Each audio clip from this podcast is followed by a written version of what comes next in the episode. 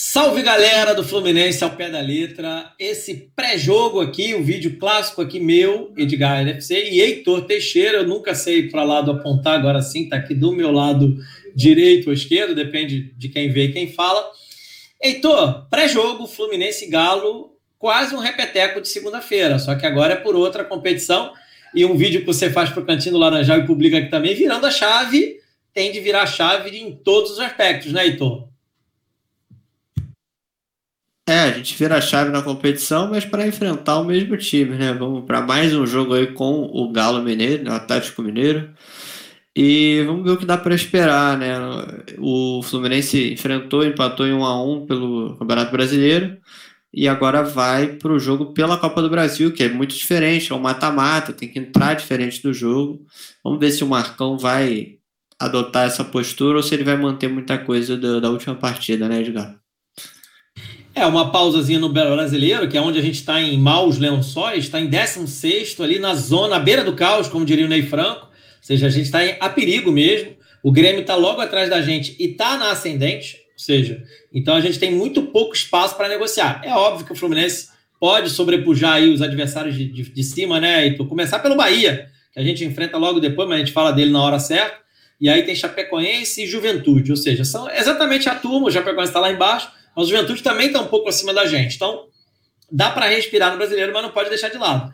Mas, assim, deixando de lado um pouquinho a história do brasileiro, que ficou na segunda e volta a acontecer final de semana, a gente tem uma Copa do Brasil que é o último título, né, Ito, que sobrou para quem sabe, talvez, quem dera, talvez, talvez, vou ficar no talvez aqui, o Fluminense buscar ou tentar buscar. É, é aquele momento assim de cara, vamos tentar mesmo, vamos fazer um planejamento de perigo aqui para buscar esse título.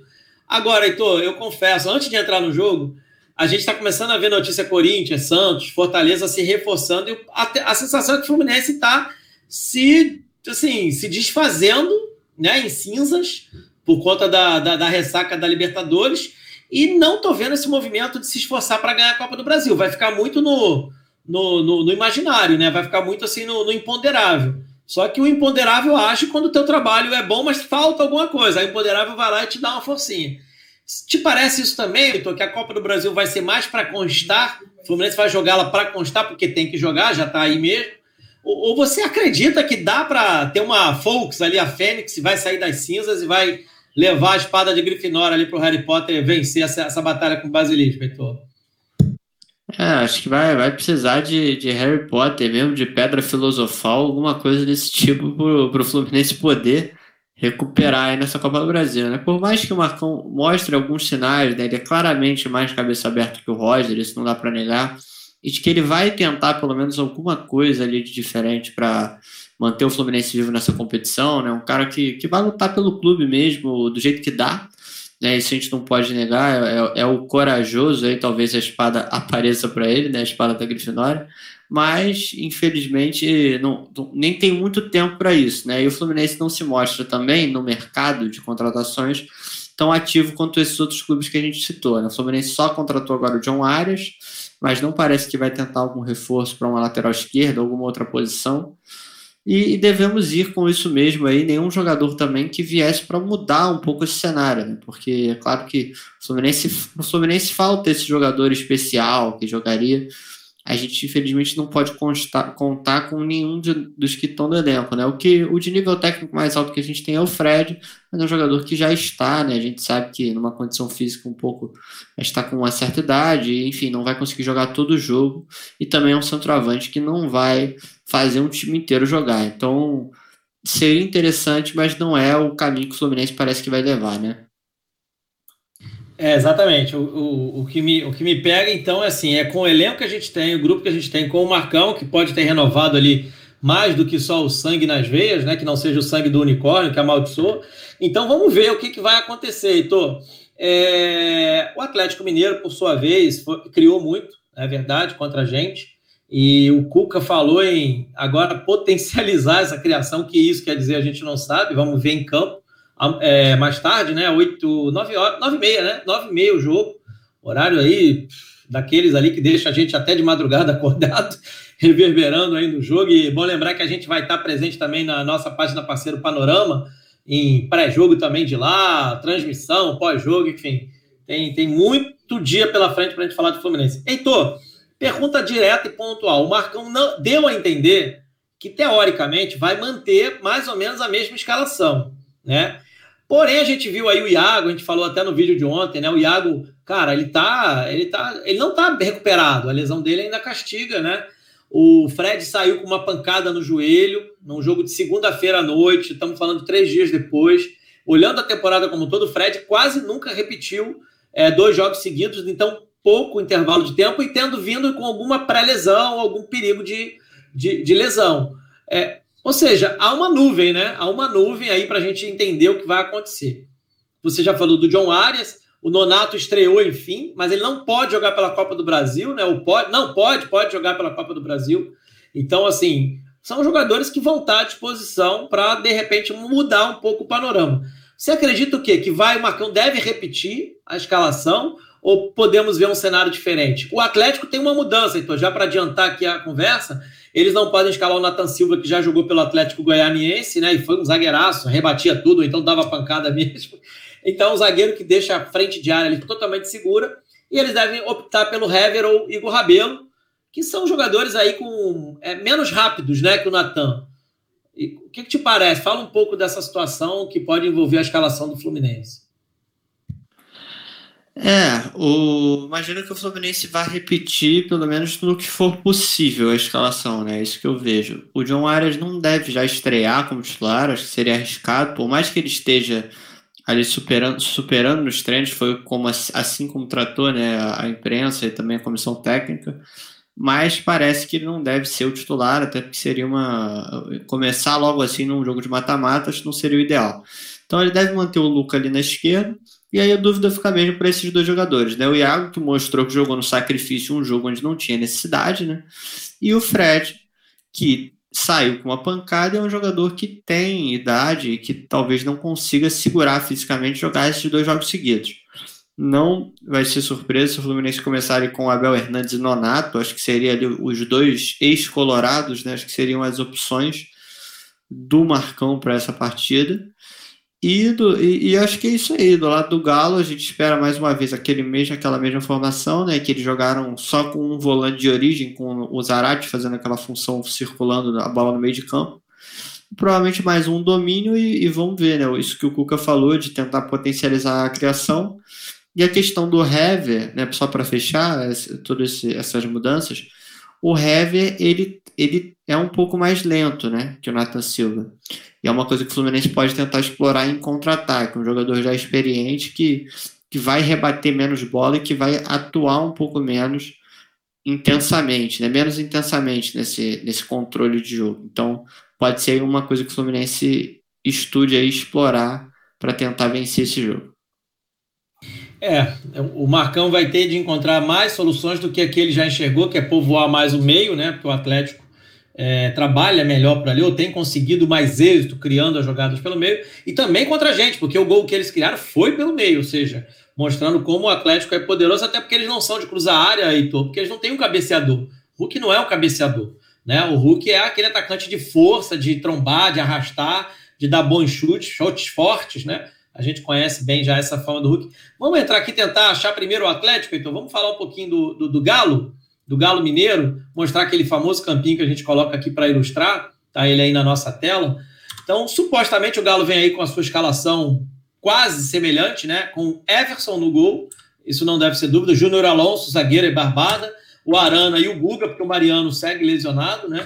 E o Hever, eu botei ele aqui, mas pode ser o Igor Rabelo, e já coloquei ele como capitão, porque também tem esse ingrediente, né? O Hever, quando joga, é capitão, é aquele cara mais experiente do grupo, né? Que tá lá desde diante do Atlético Mineiro ser fundado, ele está lá no Galo.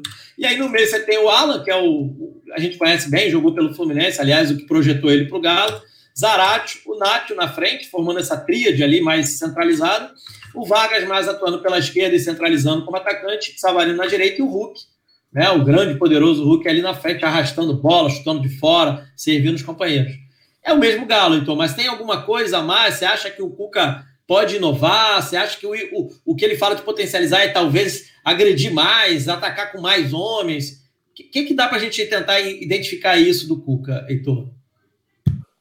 É, eu acho que passa muito por ser um pouco mais cirúrgico também na conclusão, né? O, esses jogadores aí que o Atlético tem são todos muito ofensivos do meio para frente.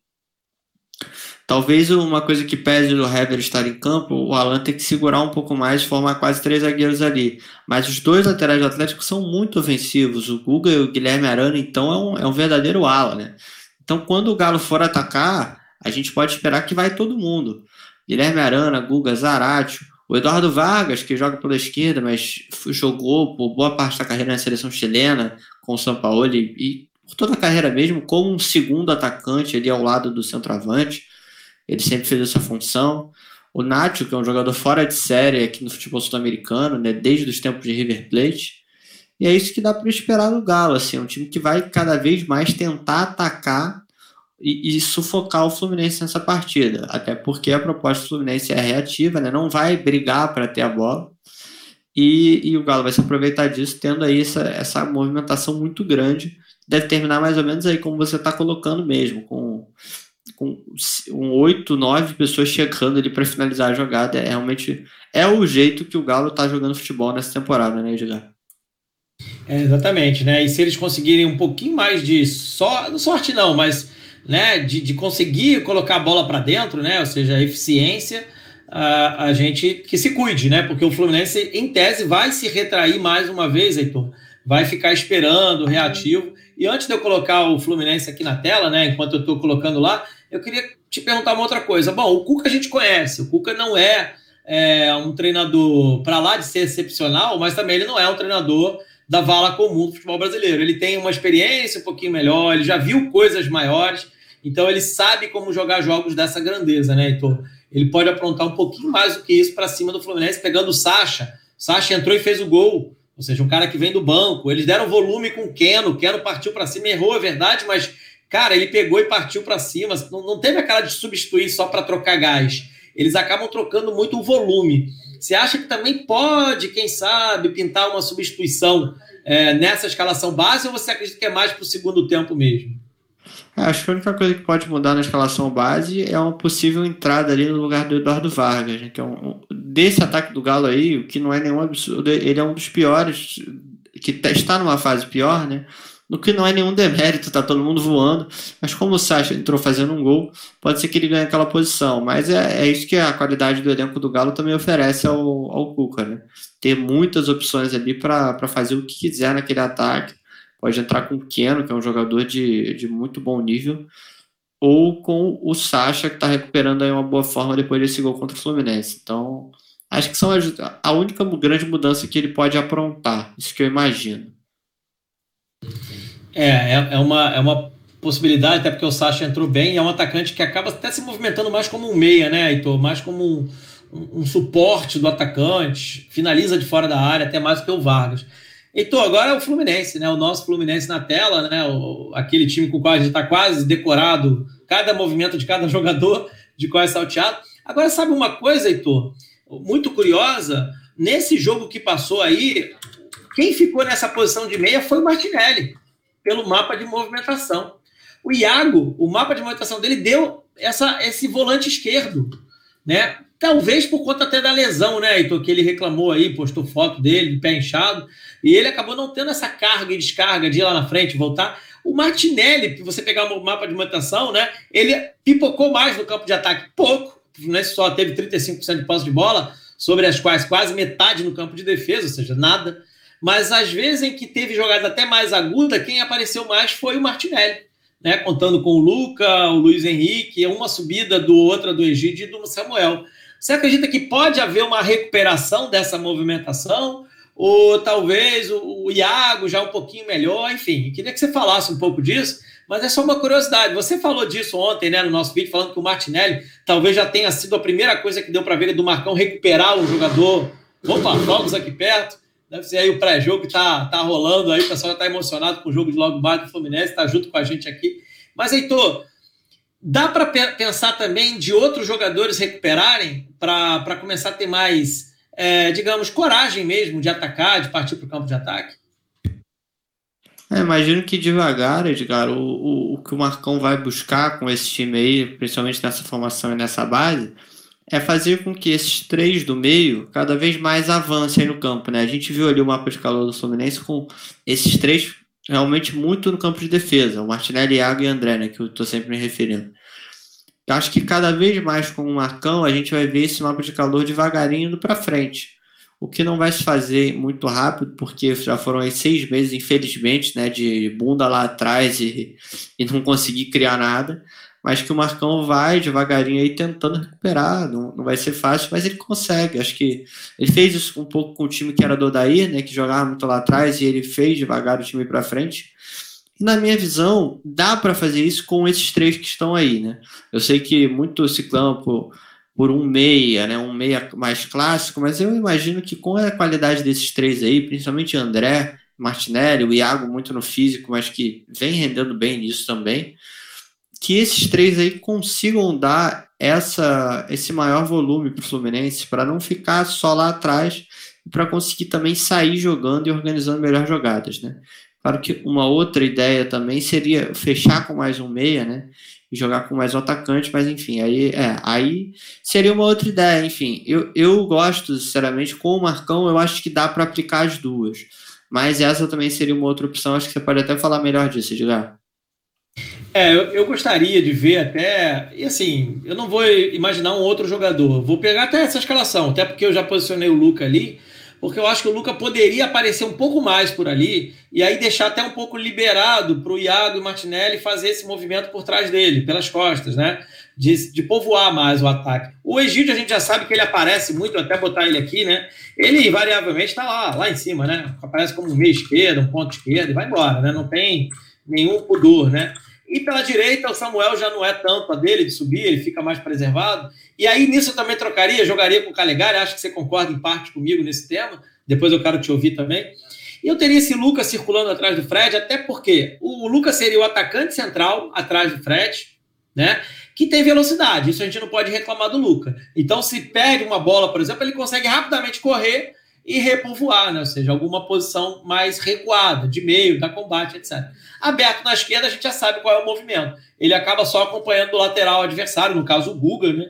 E o Guga, de fato, a gente pode, uma coisa a gente pode falar do jogo passado. O Guga encontrou dificuldade de trabalhar ali pelo lado direito, justamente no lugar que o Lucas ficou correndo para lá e para cá, tanto que aos 10, 15 minutos do segundo tempo ele já estava botando a língua para fora. Né?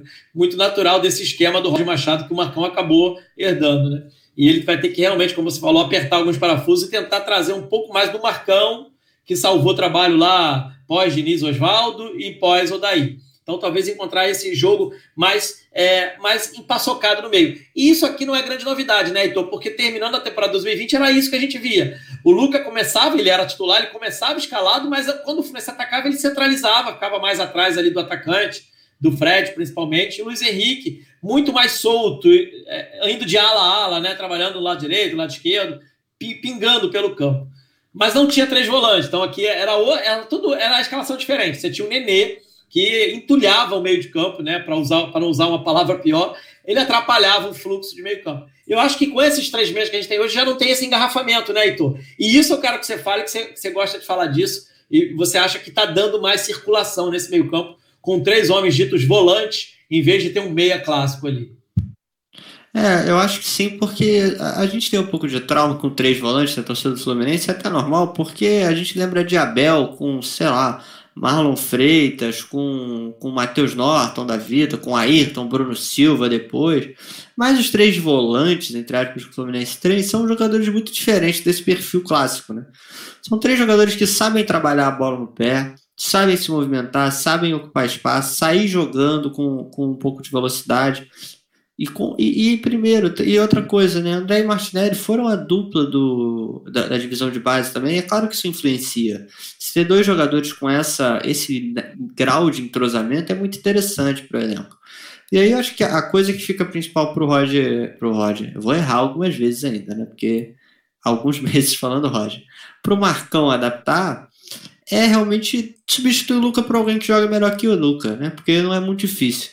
E eu vejo dois jogadores com grande potencial para fazer essa função de começar no meio, no, na meia esquerda e sair para o meio, que são, primeiro, o Arias, né, que está chegando aí, que, que bota uma velocidade e consegue construir um pouco pelo meio. vai, lógico, ocupar mais o lado esquerdo, naturalmente, por ser um jogador de velocidade, mas pode também se movimentar para o centro com um treinador que sabe fazer isso. E o outro é o, o, nosso garoto aí, o tão criticado, tão falado depois da última partida, né? O Gabriel Teixeira, que é um meia esquerda, que é, é um meia, né, que está deslocado pela esquerda. E só por isso ele já tem esse, essa movimentação um pouco melhor. Com o Nenê, ele, ele ficava até enrolado para fazer isso, porque, com o Nenê em campo, né? Porque o Nenê ficava ocupando a área dele ali e tumultuando o jogo dele. Eu gostaria de ver o Biel assim, com esses três jogadores, e aí tendo mais essa liberdade total de se movimentar junto com o Luiz Henrique na frente. Acho que seria mais interessante. A gente viu um esboço, um mini esboço disso, numa partida lá contra o Ceará, né? Que jogou o Luiz, o Caio e o Biel mais na frente, junto com o Fred. E aí teve muita movimentação entre os três. Eu acho que é isso que vai dar para fazer com esses três, entre aspas, volantes, o Gabriel, o Luiz e o Fred ali na frente. Acho que é, é mais ou menos por aí. E nem vai ter muito, acho que numa evolução desse esquema, um jogador só que vai subir ali na frente. Eu acho que vai ser uma coisa muito mais em conjunto, principalmente com o Martinelli Iago, né? É claro que o André é um jogador que fica um pouco mais para trás. E acho que é isso aí. E é claro que vai ter também a volta do Caio Paulista, e aí vai dar uma outra opção pelo lado direito. E a gente pode até formar essas duas duplas, que eu acho interessante, como duas opções para lado, que são Luiz e Caio na direita e Biel e Arias na esquerda. Acho que daria uma, certa profundidade aí para o elenco do Fluminense. Não sei o que, que você acha aí dessa, dessa mudança, leve mudança, né, que o Fluminense apresenta. Ah, eu gosto, né? Eu gosto muito, né? O, o, o Biel ali, assim, muito melhor que o Luca, né? Então não tem nenhum senão. Meu, o meu senão não é ali, não é nessa posição. É de, um, de alguém que passe melhor a bola. Mas isso pensando no Fluminense propondo o jogo. Não sei se ainda vai ser esse jogo de quinta contra o Galo, é o líder, é um time que está empurrando o adversário para trás. É, é, verdade que no início do jogo, né, se a gente recapitular os primeiros seis, sete minutos, o Galo ficou mais atrás. Então o Fluminense foi. Só que depois o Fluminense deu a bola pro Galo e falou: não, não quero mais jogar. Joga aí vocês, que eu já cansei. Então o Fluminense está nessa atuada, né? Então, como você destacou com o Roger Machado, que é dar a bola para o adversário ali lá para os 6, 7 minutos mesmo, mais ou menos como aconteceu, padrão. Raros são os jogos que a gente chegou até os 10, 15 ainda atacando, buscando o jogo. De, de, de, de, de contrário, a gente dá a bola para o adversário e fica lá atrás especulando e volta a ter um sprint final aos 40. Sobre o que você falou do Caio Gabriel, o Caio é uma possibilidade de retorno. Então, a comissão técnica está avaliando se ele já pode voltar a jogar. A tendência é que tenha esse desenho aqui, que assim, me agrada também em parte, porque o Luiz Henrique também joga direitinho pelo lado esquerdo. Mas aí que tá, me preocupa se ele tem que ficar de assistente de lateral, porque aí você tá botando o cara com a perna dele certa para ser um lateral esquerdo avançado. E ele não é um jogador que vai muito ao fundo, né? Pelo menos não do lado esquerdo. Do lado direito ele até foi porque ele tem o drible. E a imprevisibilidade do adversário é que ele pode driblar para dentro, para tentar um chute ou armar por dentro. Quando ele já está na perna esquerda dela, o adversário só vai bloquear a perna esquerda, que já está fácil de bloquear, que está por fora. E vai dar o um canal interno para ele que não vai ter produção. Ele não vai num, num, golpe arrastar e chutar. Ele vai ter que ainda acertar o corpo. Então dá todo o tempo da defesa fechar a porta para ele, né? Acho que é um pouco isso que você também acha, né, Heitor? Então, assim, é, esse pode ser o desenho, tá? Isso é talvez a única mudança, porque o Caio está na disposição e o Marcão abrindo mão de um dos dois para botar o Caio, é, talvez sobre para o Luca e o Luiz vá para a esquerda. Você concorda ou você acha que pode ser manter o Luca e botar o Caio na direita e, e sentar o Luiz aí? Não acho que o Luiz Henrique vá para o banco, né, Heitor? É, talvez o Luiz acabe tendo que ser deslocado ali para a esquerda, né? Eu preferia realmente que, que fosse uma questão mais de revezamento, né? Não botar o Luiz no banco, mas assim, num jogo que é mais. A gente precisa mais da bola, bota o Luiz, jogo que precisa mais de contra-ataque, de trombar o Caio. Mas acho que seria o ideal, né? O mundo ideal. Mas eu não gosto do Luiz na esquerda exatamente por isso. Ele fica preso ali como um jogador de inteligência, de, de associar o jogo, ele não, ele, ele fica. Ele não consegue muito cumprir a função do lado esquerdo, essa é a minha visão. Então, por isso que eu gostaria mais de ver realmente o essa casinha mesmo, o Gabriel e o, e o Arias e o Luca mais na esquerda, com o Luiz e o, e o Caio e o Caio Paulista cumprindo a função pela direita quando for possível. E o Kaique também, né? A gente não pode esquecer dele. É, o Kaique está aí à disposição ainda, e também eu já botei aqui, no, tá no banco de reserva o Nonato, né? O Nonato está à disposição, entrou, então assim, a tendência é que esses jogadores joguem ao longo da, do jogo. E aqui que está meu recado final. Eu vou dar meu recado falando assim: Marcão, não, não substitui jogadores só por desgaste. tenta mudar às vezes a cara do jogo. Às vezes você pode abrir mão de um homem de lado e botar mais um homem no meio. Por que não? Por exemplo, o Nonato, vamos ver, às vezes ele pode dar uma sustentação. Ah, são quatro volantes. Não, você libera mais o Iago nessa, nessa situação. O Iago fica mais atacando e até volta menos para marcar, né? Que é o, sacrifício que ele deve estar tá acontecendo. E o Iago está indo muito bem, Heitor, quando ele cola nos atacantes. Já fez gol, já deu assistência. É um jogador muito útil, se mostrou muito mais útil no, na parte ofensiva do jogo. Eu digo de scout final, né? Do que defensivo. Defensivo ele é um pulmão, corre para lá e para cá, fecha espaço, tá tudo certo. Mas se você tem um outro jogador que pode fazer isso, e a gente sabe que tem, o próprio Martinelli e o André estão né, dando conta desse recado, tem mais o Nonato para estrear. E uma outra coisa, Heitor, uma última, né, nesse meu recado final tem isso, do, do Marcão poder mudar o jogo. Você não, você voltaria, você entraria com o Fred esse jogo, Heitor? Ou, ou talvez fosse um jogo para a gente iniciar com Bobadilha ou com Abel, para ser um cara mais trombador, que está com mais físico em dia. O Abel não é trombador, é verdade, mas está com um físico melhor que o Fred. Talvez não fosse o jogo para a gente usar o Fred com mais inteligência ali no segundo tempo, faltando 20, 25 minutos. O que, que você acha ou não? Ou é melhor o Fred mesmo, porque a qualidade técnica dele supera esses pormenores? É, eu acho que imagino que seja o momento para usar o Fred mais no, no, no, banco de reserva mesmo para esse jogo, até porque ele tá nessa sequência aí, né? Já atuou no meio no, na semana, né, no fim de semana.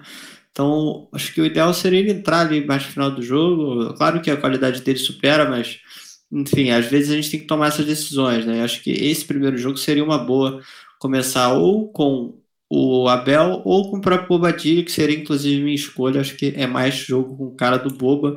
E ele vai ter que. Acho que é a hora para ele receber essa chance dele, que ele não. Ainda não teve né, a chance de, de jogar como titular num jogo competitivo do Fluminense que seria um bom momento para dar essa chance. Mas acho que é isso aí, a questão do centroavante, não tem muito que. Aí, fora que ele é o capitão, né? Então é, é muito difícil imaginar de fato, mas eu te confesso que eu pagaria para ver colocando Bobadilha para brigar contra a defesa do Atlético, ele é forte, né? E tal. Então, usar esse artifício. E aí, essa, aí eu tô levando essa escalação que você está sugerindo, tá? Tendo o Biel, o Luiz Henrique e os três volantes ali. Porque imagina o Bobadilha conseguindo segurar uma bola e esses caras girando em torno. Agora, uma última coisa, Heitor, é, mesmo essa escalação se confirmando, se o Biel jogar e o Luiz Henrique, você teria quatro de Xerém, né? Nesse meio aí, em torno do Iago e do Fred, que seriam os únicos não Xerém, mas que tem, estão com uma identificação com o Fluminense alto, o Fred pela história dele, dispensa comentário, e o Iago pelo momento atual, a entrega, a dedicação, até o fora de campo, dessa coisa do Fusca e tal, que isso faz parte, é o folclore, mas faz parte, né? Então teria ali a molecada de Xerém, mais o Iago e Fred. Acho que a gente teria um time mais, pensando no off futebol, um time até mais representativo, né, Heitor? Time muito tricolor, né? Muito tricolor dentro de campo ali. O, o, lógico, os quatro garotos de Xerém, que são formados aqui e, e, são pratas da casa, né? O Fred, que é um dos maiores ídolos do clube, dispensa comentários, e o Iago que está criando essa identificação mesmo, com a questão do Fusca, é uma coisa muito legal, que, que enfim, chama todo o público para interagir mais com o clube mesmo e, e, ficar em volta disso aí. Realmente esse. E até trazendo um pouco mais para trás a própria dupla de zaga, né? Principalmente o Nino, que está nesse, nesse papo do Fusca também, já está há muitos anos no Fluminense, já criou uma grande identificação nas redes sociais, a mulher dele sempre comenta. E, enfim, esse time como um todo, né, principalmente esse, essa espinha dorsal aí é bem representativa mesmo, muito legal essa, essa questão. É isso, então nos resta agora torcer, encaminhar, a gente fez análise dentro do possível. O Arias pode ser que estreie, deve começar no banco, então é uma opção aí para estrear. O Nonato já estreou, então também é uma opção. Ou seja, vai começando a ter um pouco mais de, de, de peças aí o Marcão também nesse momento para trabalhar. Quer arriscar um palpite, não de placar, mas você acha que o Fluminense consegue duelar melhor com o Galo, face o que aconteceu segunda, ou vai ser um jogo ainda na mesma medida, Heitor? Imagino que vai acabar sendo um jogo um pouco parecido, Gilaro. Acho que não deu muito tempo para o Fluminense trabalhar muita coisa. No máximo, o Galo, é claro, mas tentar ser mais efetivo não quer dizer que vai ser, né? Porque não é como se eles já não estivessem tentando na última partida. Então, é, acho que vai acabar ficando um pouco na mesma ali. Vamos ver se o Fluminense consegue sair um pouco mais para o jogo, né? O Marcão até comentou disso na coletiva. Talvez seja um alento ali o Fluminense tentar enfrentar um pouco esse Atlético. Acho que dá. E se o time acreditar, dá mais ainda. Então, acho que, acho que é isso aí. Mas acho que o jogo vai ser parecido com o potencial do Fluminense sair um pouco mais. É isso, então concordo, assino embaixo. Acho que o Fluminense tem que tentar, pelo menos, surpreender um pouco mais o Galo, né? Que deve estar esperando que o Fluminense de novo vai se recuar, vai dar a bola vai tentar fechar ali a casinha, botar ali o ônibus né, estacionado. No nosso caso aqui, colocar um BRT ou um VLT estacionado ali na frente da área. Espero que o Fluminense queira também pegar um Uber de vez em quando e chegar rápido nos seus destinos. Heitor, então é isso. Vamos ficando por aqui. Esse é o pré-jogo. Pedir para a galera seguir o nosso canal. De novo, ainda mais um vídeo comemorando os 50 seguidores. É importante para a gente essa marca, que agora, agora é rumo ao 100, né? Agora a gente quer dobrar e daqui a pouco buscar números maiores. É isso, Heitor. Grande abraço. A gente vai ficando por aqui. E agora é só torcer. É isso aí, Edgar. Um abraço aí a todo mundo que assistiu. Deixa o like, comenta, compartilha. Valeu, valeu. Valeu. Tchau, tchau.